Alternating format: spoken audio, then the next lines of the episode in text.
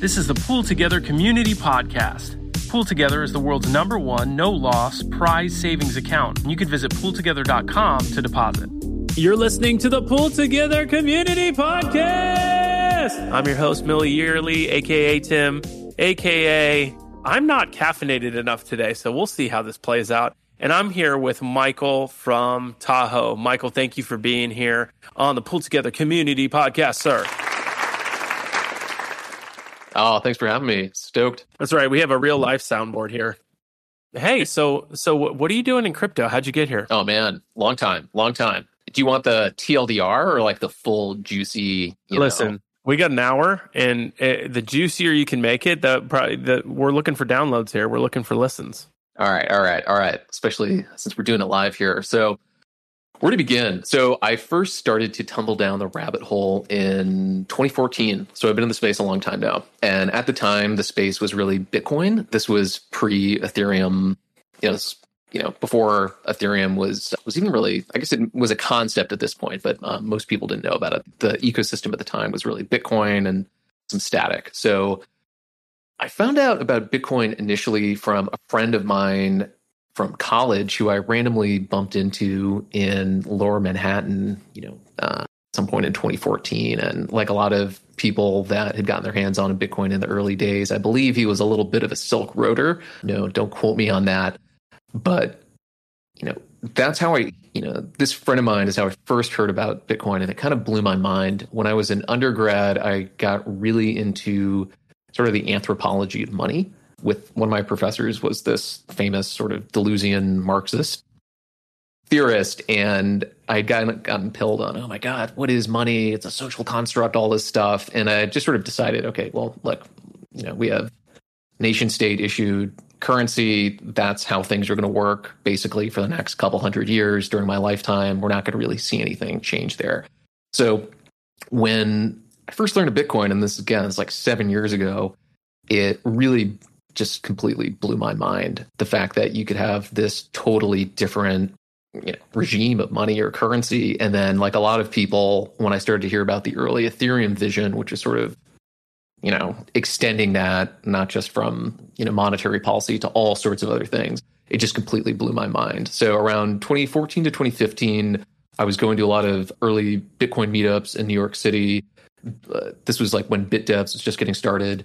This was also when ConsenSys, you know, Joe Lubin's entity, was starting to be formed. This before Consensus even started. And I just got pretty pilled on the early Ethereum space back in 2014, 2015.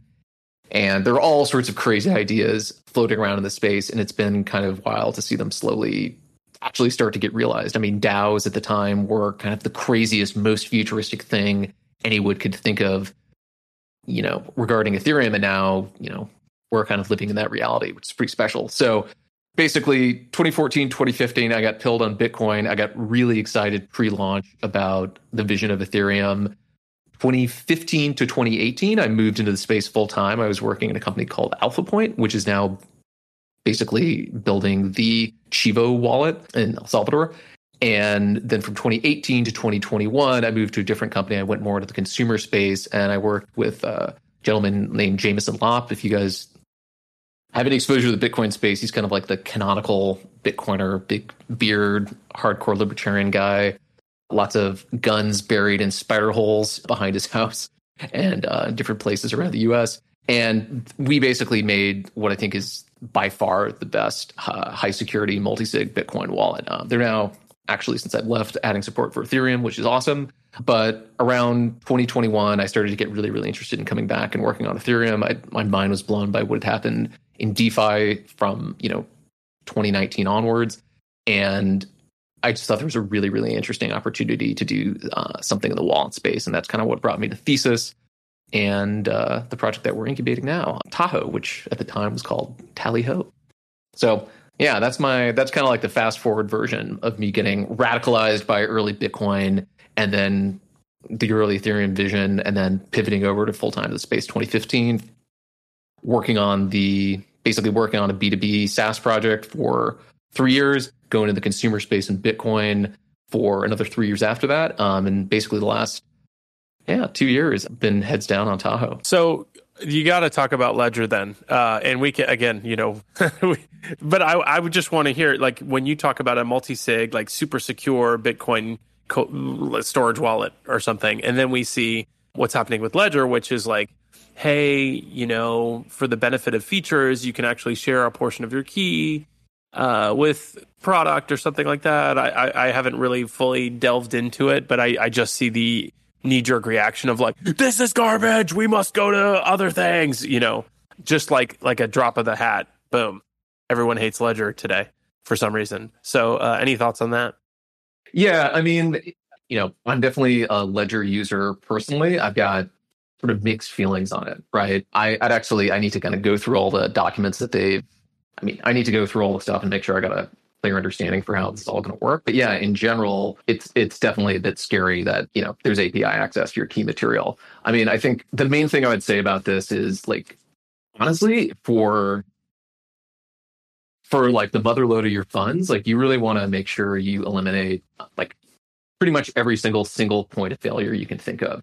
And there that means like a geographic point of failure, so don't have all you know all your funds in a hardware wallet in just one place that also means like the vendors you're working with. Um, so at Casa, the multi-sig system we put together, you know, the the motto is basically just eliminate every single point failure you possibly could. So it was multi-sig, multi-location, multi-device. So it was a three to five multi-sig.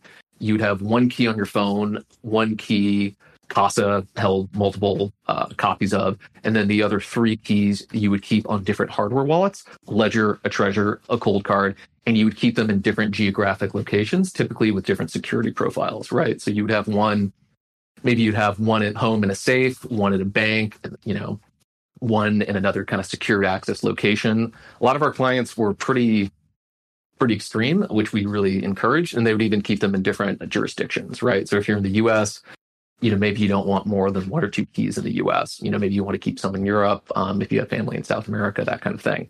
So, all of which is to say, yes, I need to kind of better look at what Ledger's doing, but it, yeah, I mean, it certainly makes me nervous, like a bunch of other folks. But I would also say, to be honest, like no one should be using a single hardware wallet for the mother load in general. There are all sorts of, you know, we think the key material can never leave a hardware wallet. That's just honestly not true. You know, generally, if you have a fairly sophisticated you know, attacker, there are you know there there are ways to exfiltrate key material. This is a little bit scarier because um, there's you can do this programmatically, but you know I think it doesn't change the core advice, which is don't put everything in one device. You want to you know yeah I mean there's there's more I could say about this, but early you know overall I'm a huge fan of what Ledger has done for like the industry. This does look a little bit scary, but I think we're also going to see a lot of experimentation over the next couple years, trying to get where basically we just try to take the edge off self custody in general. Like you're seeing more and more like MPC wallets. Like this also makes me a little bit nervous, to be honest. But the current regime of like asking users to defend their seed phrase is just you know it's it's you know not going to scale for another like for the next one billion people that are going to use crypto. So it's a bit sure. of a long rambling response, but no one should trust just one hardware wallet or just one vendor. Period. Anyway, I like that they're I like the direction Ledger is heading in. Um, it would be nice if there's maybe a different way technically they could they could try to get the same consumer experience they're gunning for. And listen, if you're doing all that stuff that you just said, like like even jurisdiction wise, I mean, you can you get to put detail oriented on your LinkedIn, okay? Because that, I mean, that's that's uh, that's some type A stuff, which is great. Uh, I do know, like I like I admire wallets like Argent, which is doing which is doing social recovery but then totally. also you could use hardware wallets with that, right? So it's like this kind of uh, abstraction of a multi sig. Um, they they do time based stuff, which is really great uh, as well. But yes, that's the whole thing. Is is there's this drive to ab- abstraction, but uh, along with the drive to abstraction, there's got to be a a drive for security as well. So we can't just like, yes, you can make ev- everything easy to access, but that also means way more scams. That also means way more you know rugs uh, yeah. are possible, you know? Yeah, so. totally. I mean, the only other thing I'd flag here is I, I do think we're going to see a general blurring between, you know, in the past, it's been either total custody, right? You're just sending your funds to an exchange or third party custodian and, you know, knock on wood, they don't lose it. Or B, you know, you've got your seat seed phrase, you know, etched in, you know, etched into a metal plate in a spider hole in your your backyard and redundant, you know, backups and different. So it's either like, you know, full custody or full self custody. I think we're going to see those things blend a lot more over the course of the next couple years. And I think they're going to be, you know, a couple two step forward, one step back situations. And maybe you could put what Ledger's doing into that. But I think it's a place we need to experiment in because I think, you know, asking everyone to defend a seed phrase is unfortunately just a, a high bar. Yeah, and also like maybe just don't hold all your Starbucks Odyssey NFTs in one place. You know, like d- divvy them up a little bit. You know, that's also a single point of failure. So, yeah. uh, so you're that's so interesting though. You going, Michael, from this like super secure, you know, you said spider hole a couple times, so that, that I want to know. I, I want to know about spider holes, but but uh, but to Taho, which seems to be like you know the user friendly wallet right? It's it's you got a puppy. You're you've got a puppy as your as your logo. So um, there's like this kind of like best friend vibe that you have with your wallet. So how how'd you how'd that happen? Well so i would say i'd say two things. We actually take security super seriously at taho i think as much as at casa. But casa to be honest like we we try to do some of the same things there as well. So our lead product designer at Taho, or I'm sorry, at Casa, previously was one of the main designers at Tinder. So, which it's actually fun if you look at the two apps side by side, a lot of the things with just on button weight, illustration style was actually very similar to Tinder. So Scott, amazing guy, wrote a book called Designing People Love Anyone or Designing Products People Love. Anyone who's like an aspiring product designer, I would definitely recommend checking that out. It's like an O'Reilly book. And but yeah, anyway, so the whole mission at Casa was like, how can we take the most hardcore, intense, you know, sort of paranoid tinfoil hat, because that's how we were, approach to security and make that like a really cute, lovable, reassuring experience, right? And we're doing something very similar with Taho. So we also, our product design lead at Taho is incredible. I don't want to dox him too much, but he was the original designer on MetaMask years ago back in 2015, 2016. And MetaMask was, you know, one of my favorite early crypto projects back in the day. So yeah, I mean, I guess I would say I don't see these two things as radically incompatible, but yeah, I mean, there's a very different security profile. You know, Taho is very focused. I mean, it's, you know, right now it's just a browser extension. Will be in other form factors at some point. I'd imagine as soon as next year, maybe even the first half next year. But it's much more about interacting with dApps and being a Web3 user, we don't encourage folks to put the mother load of their funds in Taho, right? That's where you want to use a hardware wallet. Um, we actually do have a Ledger integration, probably be adding support for Trezor and maybe you know maybe a few other hardware wallets later on. But yeah, I don't know. I mean, there so there's actually a few other elements to the brand as well that are going to come into focus a lot more over the course of the year. But yeah, it's basically a dog in the forest. And one thing we haven't talked too publicly about is um, this the forest is actually a reference to Dan Robinson's piece about Ethereum being a dark forest. So we feel like, you know, Ethereum in general, like the security landscape, you know, can definitely be kind of a scary place. And you want to have a trusted friend, you know, a dog, a wallet to help, you know, look over your shoulder, make sure you're pointed towards the right opportunities, all that good stuff. So that's, I don't know, definitely something we baked into, uh, to how we think about like the wallet and how it fits into folks' lives. Yeah, I don't know much much more to. Oh, I've got questions. There. Don't get me yeah. started on Dark Forest. Uh, that's there's the Three Body Problem trilogy, and the the second book in the series is called The Dark Forest. Yeah. And the idea, I guess this is similar to what you're talking about. I mean, this is the dark forest principle is that in a dark forest there are predators, and the reason that you don't see predators is because they're predator they're they're they're predating, they're they're hunting, right? And yeah, so yeah, yeah, yeah. They're hidden, and that's the reason why we haven't discovered aliens is because, well, of course, space is a dark forest, and there's only a limited habitable space, and so you know you don't want to out yourself. Like we are screaming into the dark night saying anybody out there? You know of course so you can't anyway so that's that's part of that. But i do see the star in the branding right? There is the dog and there are the stars. And so right so that's also i guess the dark forest kind of branding as well. What else? I, I love this stuff. No, we I've never had a conversation about branding like this. So, do you have any other nooks, crannies, secrets? What about the spider holes? Okay, um, so yeah, a spider hole. Just yeah, there's there's. I'm, we haven't thought about this, but yeah, I mean, maybe we can have an element where you're um, digging spider holes in the forest, and so just just because this keeps coming up. So um, yeah, so, weapons, so- there are assault rifles in those spider holes, which I'm Yeah, like, that's a, yeah. that's a large spider hole. Yeah. So for folks that don't know, I mean, a spider hole could, of course, you know, in in biology, be a hole where a spider would live. But um, you know, in kind of prepper parlance, a spider hole is basically, you know, a un- a underground cache where you can keep, you know, supplies for when quote unquote, you know, the event or some kind of crazy apocalyptic event occurs, right? So you could have weapons, you could have foodstuffs, you could have seeds, you could have gold, you could have your ledger.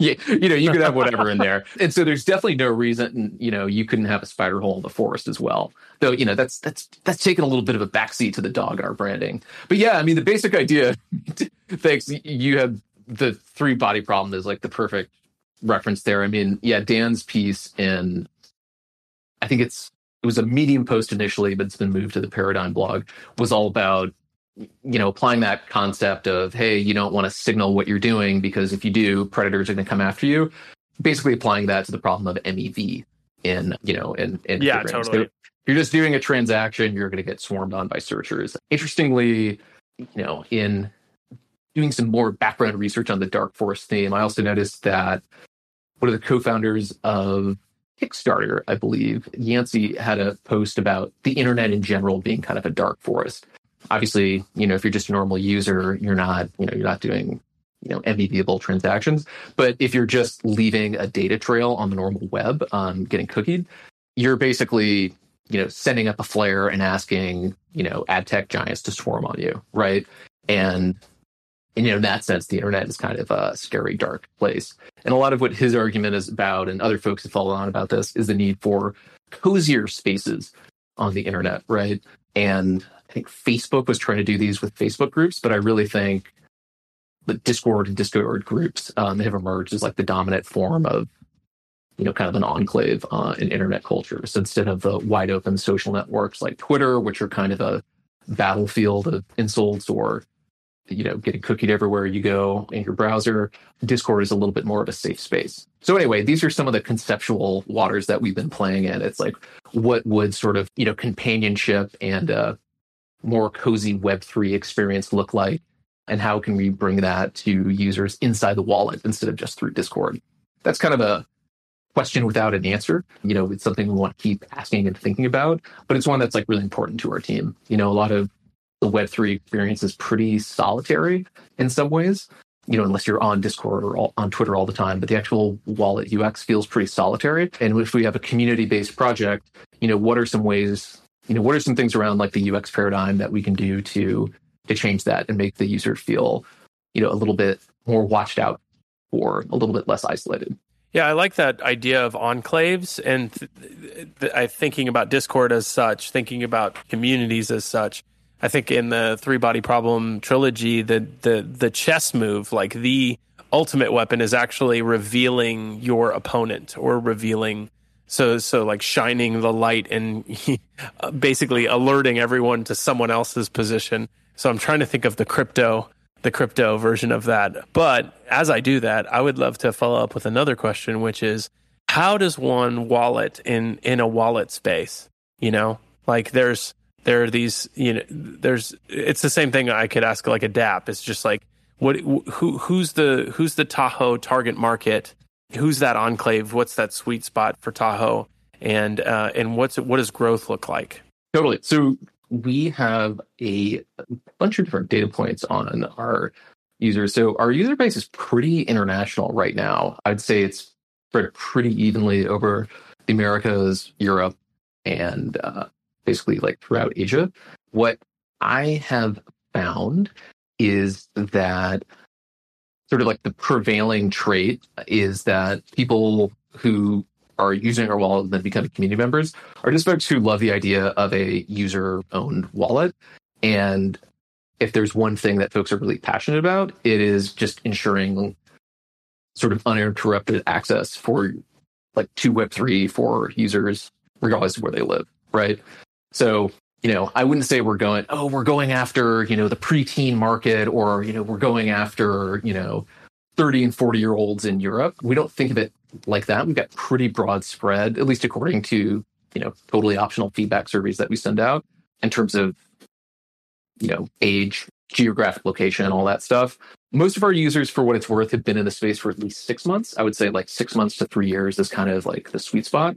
But it's users, I would say, who, I don't know, are just kind of believers, to be honest. I mean, I would put myself in that camp. Most of our core team is in that camp, but it's folks who love the idea of a wallet where you know value isn't like siphoned away to investors but is like reinvested back in the community it's folks who care a lot about like transparency in terms of like how is this thing run how is how are decisions made and then yeah like i also said like just ensuring like you know pretty durable access to web3 that would be kind of another like core value that keeps keeps cropping up again and again and again we have like a couple aces up our sleeves on like the growth front um, that I can't totally drop now, but um, Aww. but but if you but you know um, we are you know we are obviously a community owned project. There, the formal DAO launch should be coming up pretty soon, and if you combine that with some of the ideas we have around, like okay, how can we make how can we make the Web3 experience a little less single player and a little bit more multiplayer. I don't know. Hopefully that that gives a hint of some of the things that we've got in store.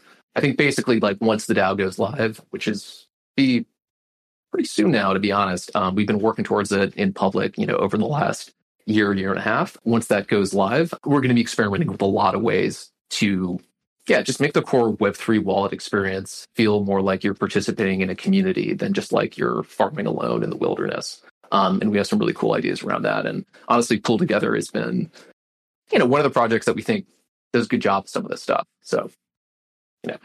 We, and so what what would be other projects that you think like that the community kind of rallies around right because you're a wallet i mean this is i love that community owned wallet of course like for swapping for any sort of like fee related thing that wallets could be engaged in it'd be awesome to have the community benefit from that but but i'm wondering like what are those like are, are there any niches in the community where they're like yeah we have like a crazy axie infinity group or we have like a really yeah, yeah, yeah. The, people love buying like NFTs that uh, that are already at zero, and uh, I don't know, like any any sort of insights like that with the community. Oh yeah, that's a great call out. I mean, so I would say, I mean, I feel like that's true the ecosystem in general, but we have a lot of a lot of our users are heavy just Arbitrum optimism users for what it's worth.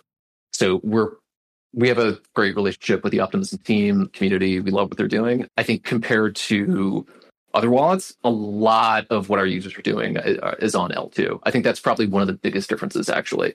So if you look at, you know, it's a little bit different now the last couple months because they've been doing, they've released some rewards. But if you look at, say, you know, the percentage of swaps that we have on, you know, Binance or Ethereum versus Optimism and Arbitrum, us versus, say, MetaMask or Rainbow. For the latter two, MetaMask predominantly Ethereum and Binance if I recall correctly, up until about a month ago, Rainbow was almost entirely Ethereum. For us, it's exactly the opposite. It's, you know, Arbitrum and Optimism are probably historically like 80, 90% of, you know, the swaps that happen in our wallet. And you can see that on the 0x dashboard, you know, public dashboard. All of our swaps go through 0x. That's probably the the, the main community I'd, I'd, you know, that's probably the main thing I'd mention in that regard. I mean, the other thing is obviously like we like dog memes. Obviously, there's just like a shocking amount of dog stuff. And also, I found that a lot of our, like a lot of our most dedicated community folks, like our our moderators, everyone unsurprisingly has at least like one dog. Some people have like three to four dogs. It's actually kind of shocking. I mean, I live in New York, so that's very ambitious, but same. Yeah. I, yeah. I, I love dogs. I, I, love all animals. I am a cat. I have many cats because, and oh. and by that fact, it's hard to have dogs. But I like dogs how many times eh, like is who let the dogs out like forbidden right is it are you past that like you can't make any sort of reference to that obviously oh my god what so have you've been on any of our community calls no, no worries That's, if you haven't but wait sorry what? No i have i have but i came late but are you are you saying that like that that you play that song all the time? Yeah so there was there was a, period time. a season yeah there was yeah there, there was a period of time where before the community call started like who let the dogs out was just on loop. And and people just started showing up later later for the call exactly and, yeah so, so, yeah who let the dogs out i don't know we may bring it back at some point but um but we've taken a break from it for a little while. It's so funny that like that stuff can just get old, but then like there are TikTok songs or there are meme songs that will never get old. Like Pump It Loom Dart, everybody always plays that. It, like, they're just these things that like there there's like a I don't know a popular song, and I guess maybe it maybe it is has achieved meme status. I mean, this is we're getting into the philosophy of tech here now. I don't I know what is meme status like. Uh, so so I want to ask you a question about that. Who is your favorite pop philosopher? Who's I just I just creeped you on your on Twitter, so I looked at your Twitter Twitter bio and says that you did philosophy of tech. So I I'm did, a, I yeah, as well. Um, so. So I wouldn't say he's a philosopher per se, but the person that comes to mind who I'm most excited about right now is actually. make sure I get his name. You're gonna right. say you're gonna say Slavoj Žižek, aren't you? Um, you know what? Actually, he is. I do recommend his movies, but no, I would actually say there's a sociologist from Stanford named Fred Turner who I'm really, really into now. He wrote a book in, I don't know, maybe 10, 15 years ago that I'm about halfway through called From Counterculture to Cyberculture. And it's all about how basically early computing culture in the you know the 60s and even some in the 1950s came out of and sort of interrelated with like the hippie movement, like the counterculture movement.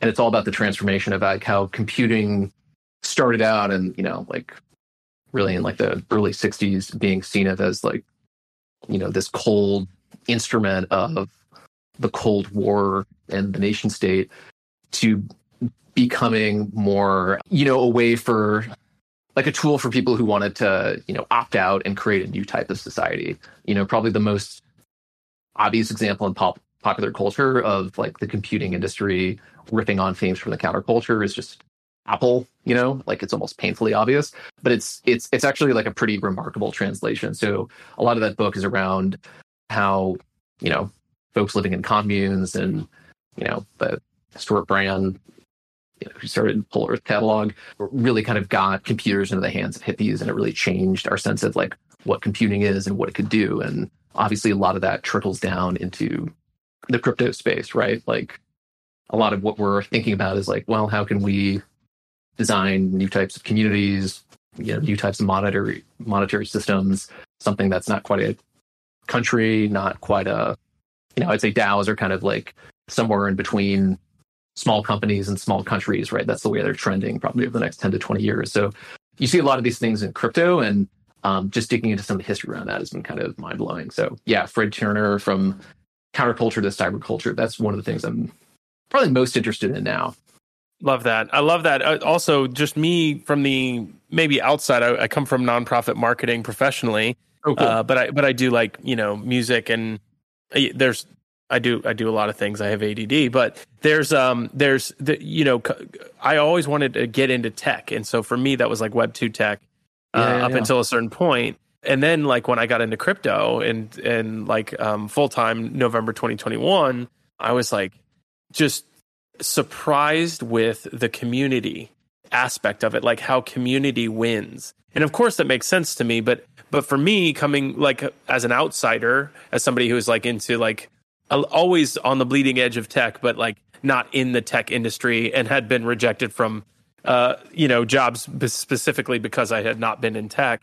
And then when I'm in like tech, but like crypto tech, you know, was, it's like, oh my gosh, everything is relationally based here. It's all, it's all about like what you said about these like safe spaces, these communities, these, these enclaves. And then and then how technology can accentuate the experience of that community and how it can serve that or how you can band together to do that. I guess that's what this is. I mean, it, like uh, that totally makes sense putting the computer computer into the hands of hippies, which would seem like some sort of like anti-computer system. And even going to ETHTokyo, going to this hackathon, my very first one, got to participate. Oh, cool and then nice. seeing like oh everybody's nomadic and this is their community and this is what they're doing with their lives is like going to to these hackathons and just like putting stuff together.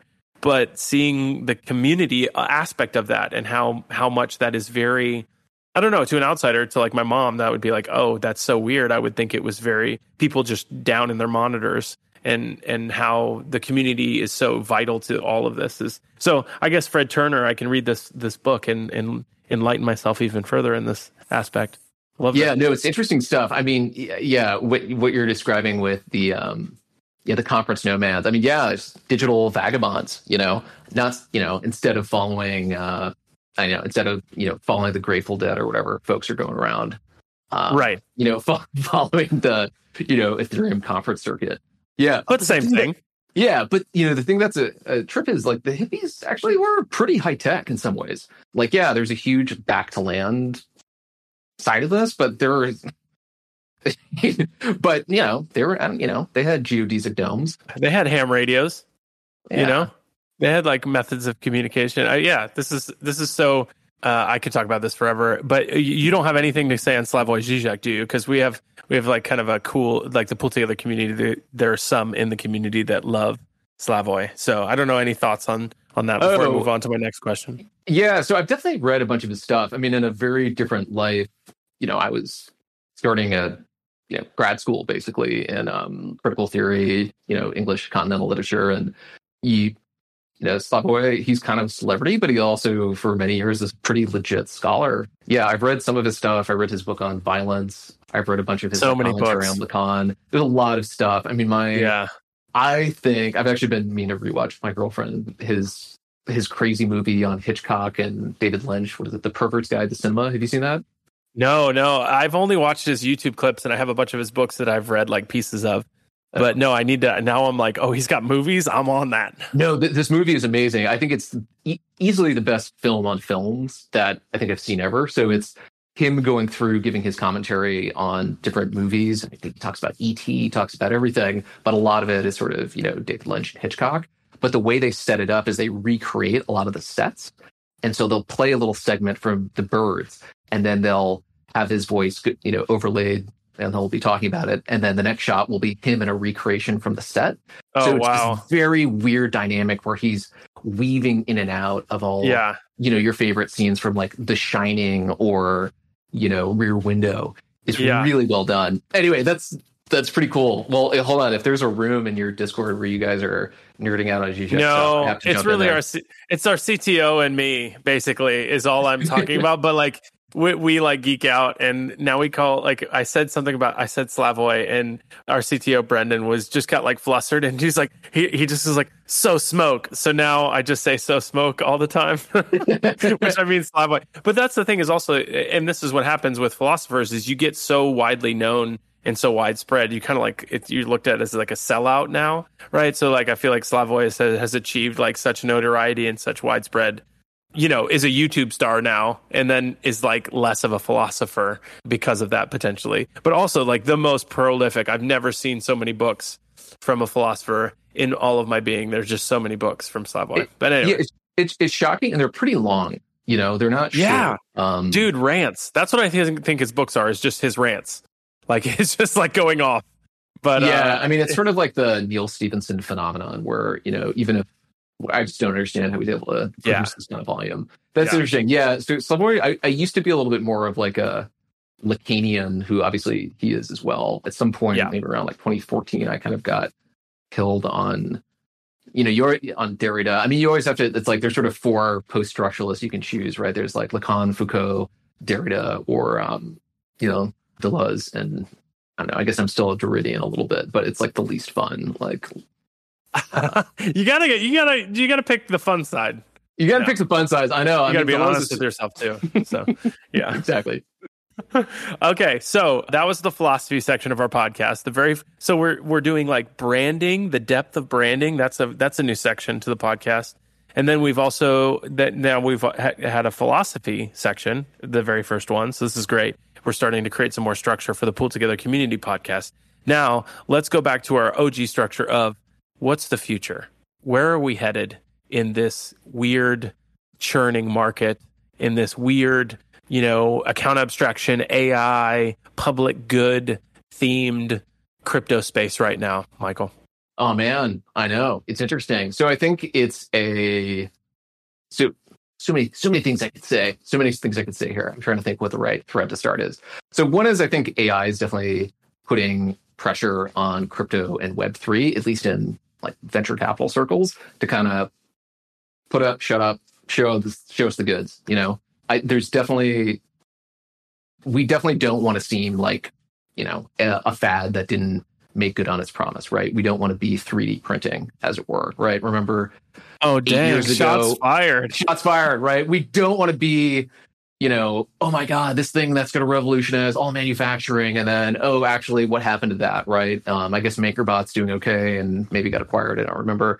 We we want to avoid that outcome, right? And so much like VC excitement. I mean, in California, but kind of broadly, is just moving from kind of Web three to AI, right? So I think we really, as an industry, like it's time to like double down and like actually make good on a lot of things that you know, you know that you know we're all we're all here for. I think we can do it. I mean that's what we're that's what i'm working on the project that i'm doing. But i think there's definitely been like a very different um, kind of conversation right? So that's one thing. So what do i think is going to happen over the like the next couple of years? I mean i think we're going to continue to be in like a sideways market definitely through the end of this year. Maybe it'll go down a little bit. Maybe it'll go up. You know i mean i'm pretty bullish on like in terms of like what's going to be around or behind the next bull market. I think i have like pretty unconventional or I think I have pretty conventional thoughts here. I think L2s are going to be highly involved. I think we're going to th- see Ethereum basically become more cemented as, I don't know, like a state settlement layer that a bunch of different L2s and also just even t- different types of systems, some of which might not even be what we normally think of as blockchains, like tokens settle into. I don't think Bitcoin is going to go anywhere. I think Bitcoin makes sense as the reserve currency of, you know, basically of you know, whatever we want to call this, you know, the metaverse, this new, you know, post national, you know, blockchain based ecosystem that we're kind of chiseling out. Pretty bullish on Cosmos, to be honest, as well. It's kind of a different thesis.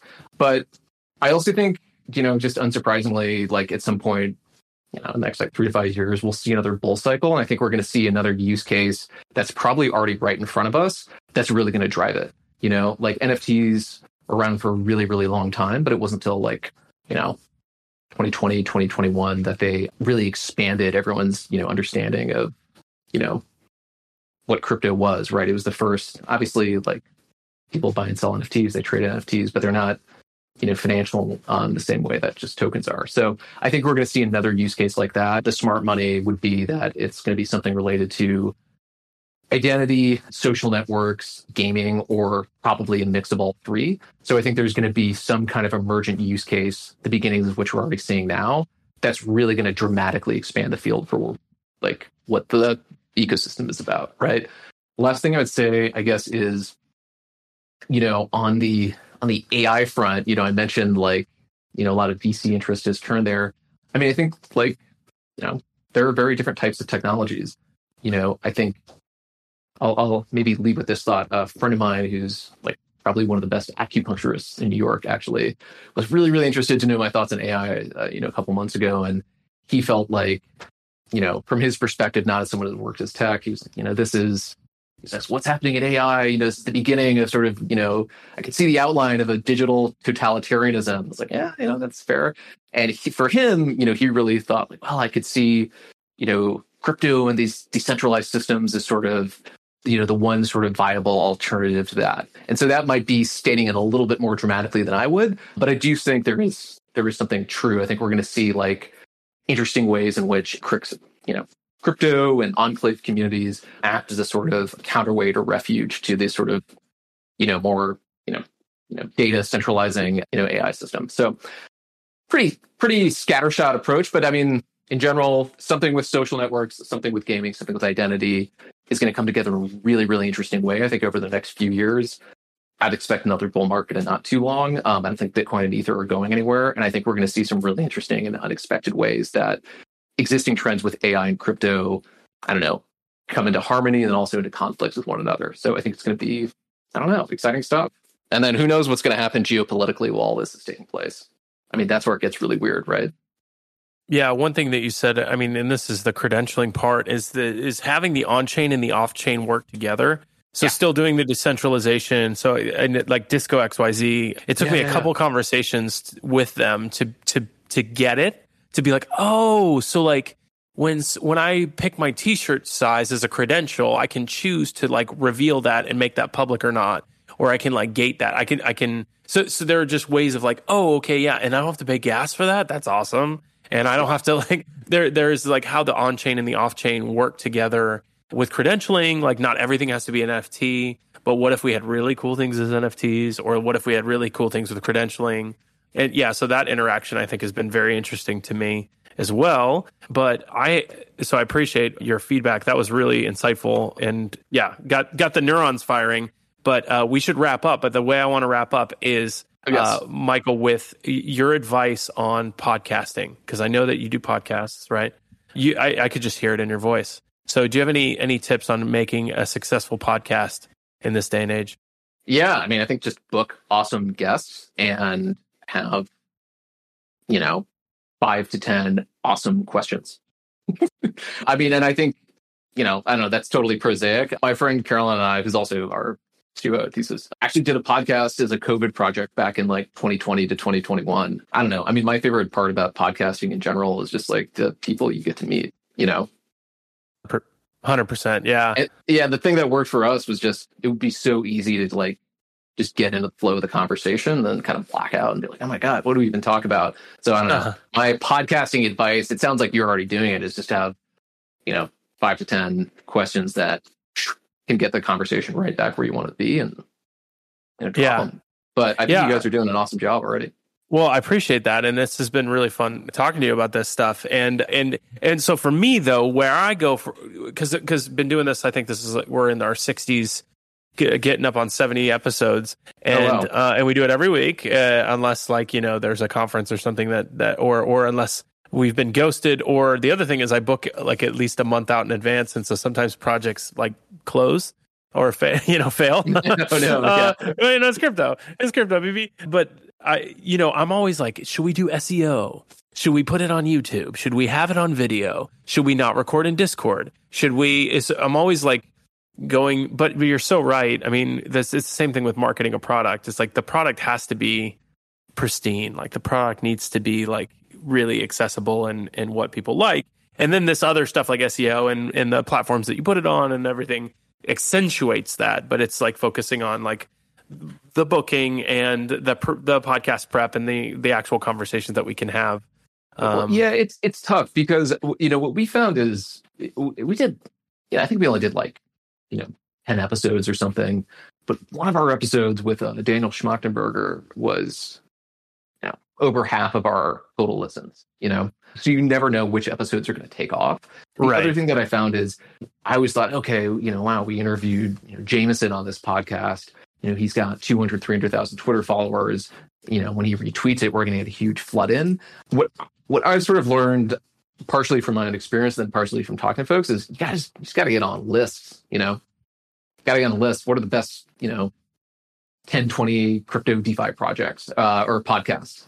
Because otherwise the stuff on social is just like too transient to really like convert. Uh, that's that's what we found. Oh, wait, wait, wait. Get on lists like like just go to. Okay. I'm like, wait, there's lists. So well, you, you know, like, people oh, have, like you want a Google search. Yeah, exactly. Yeah. So what we yeah, ideal scenario would be someone's like, okay, what are the top ten? You know, someone Google's best crypto community podcast. You know, and yeah. people are going to have all sorts of listicles around that. And you know, if you're on those, that's oh that nice. like just pays dividends. Nice. Okay. So if I can't get on some, then I'll just manufacture my own, right? And then just exactly. SEO those. That's like, right. All right, we got a job for the Growth Guild. That's right. Listicles, lists. So very cool. Very cool. But you got, well, yeah, you guys got a. I mean, you guys got a massive, you know, inbuilt community and stuff too. So yeah, yeah, I think it's super smart also to do it on Discord. We we would always record see? ours.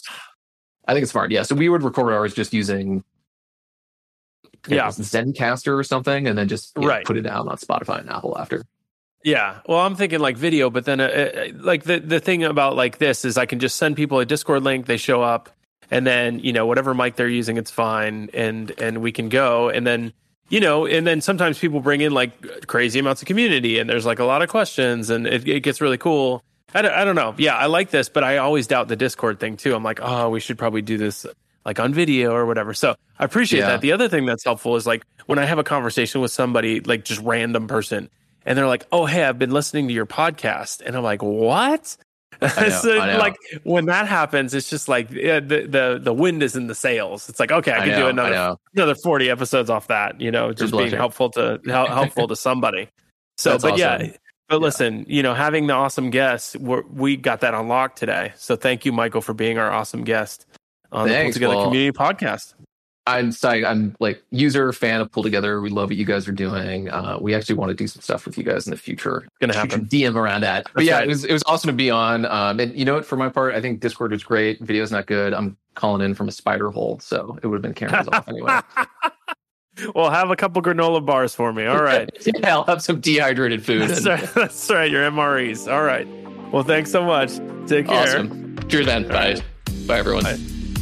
Thanks for listening to the Pool Together Community Podcast. You can visit pooltogether.com to deposit, and we'd love to hear what you thought about today's episode. So visit the Pool Together Discord and let us know.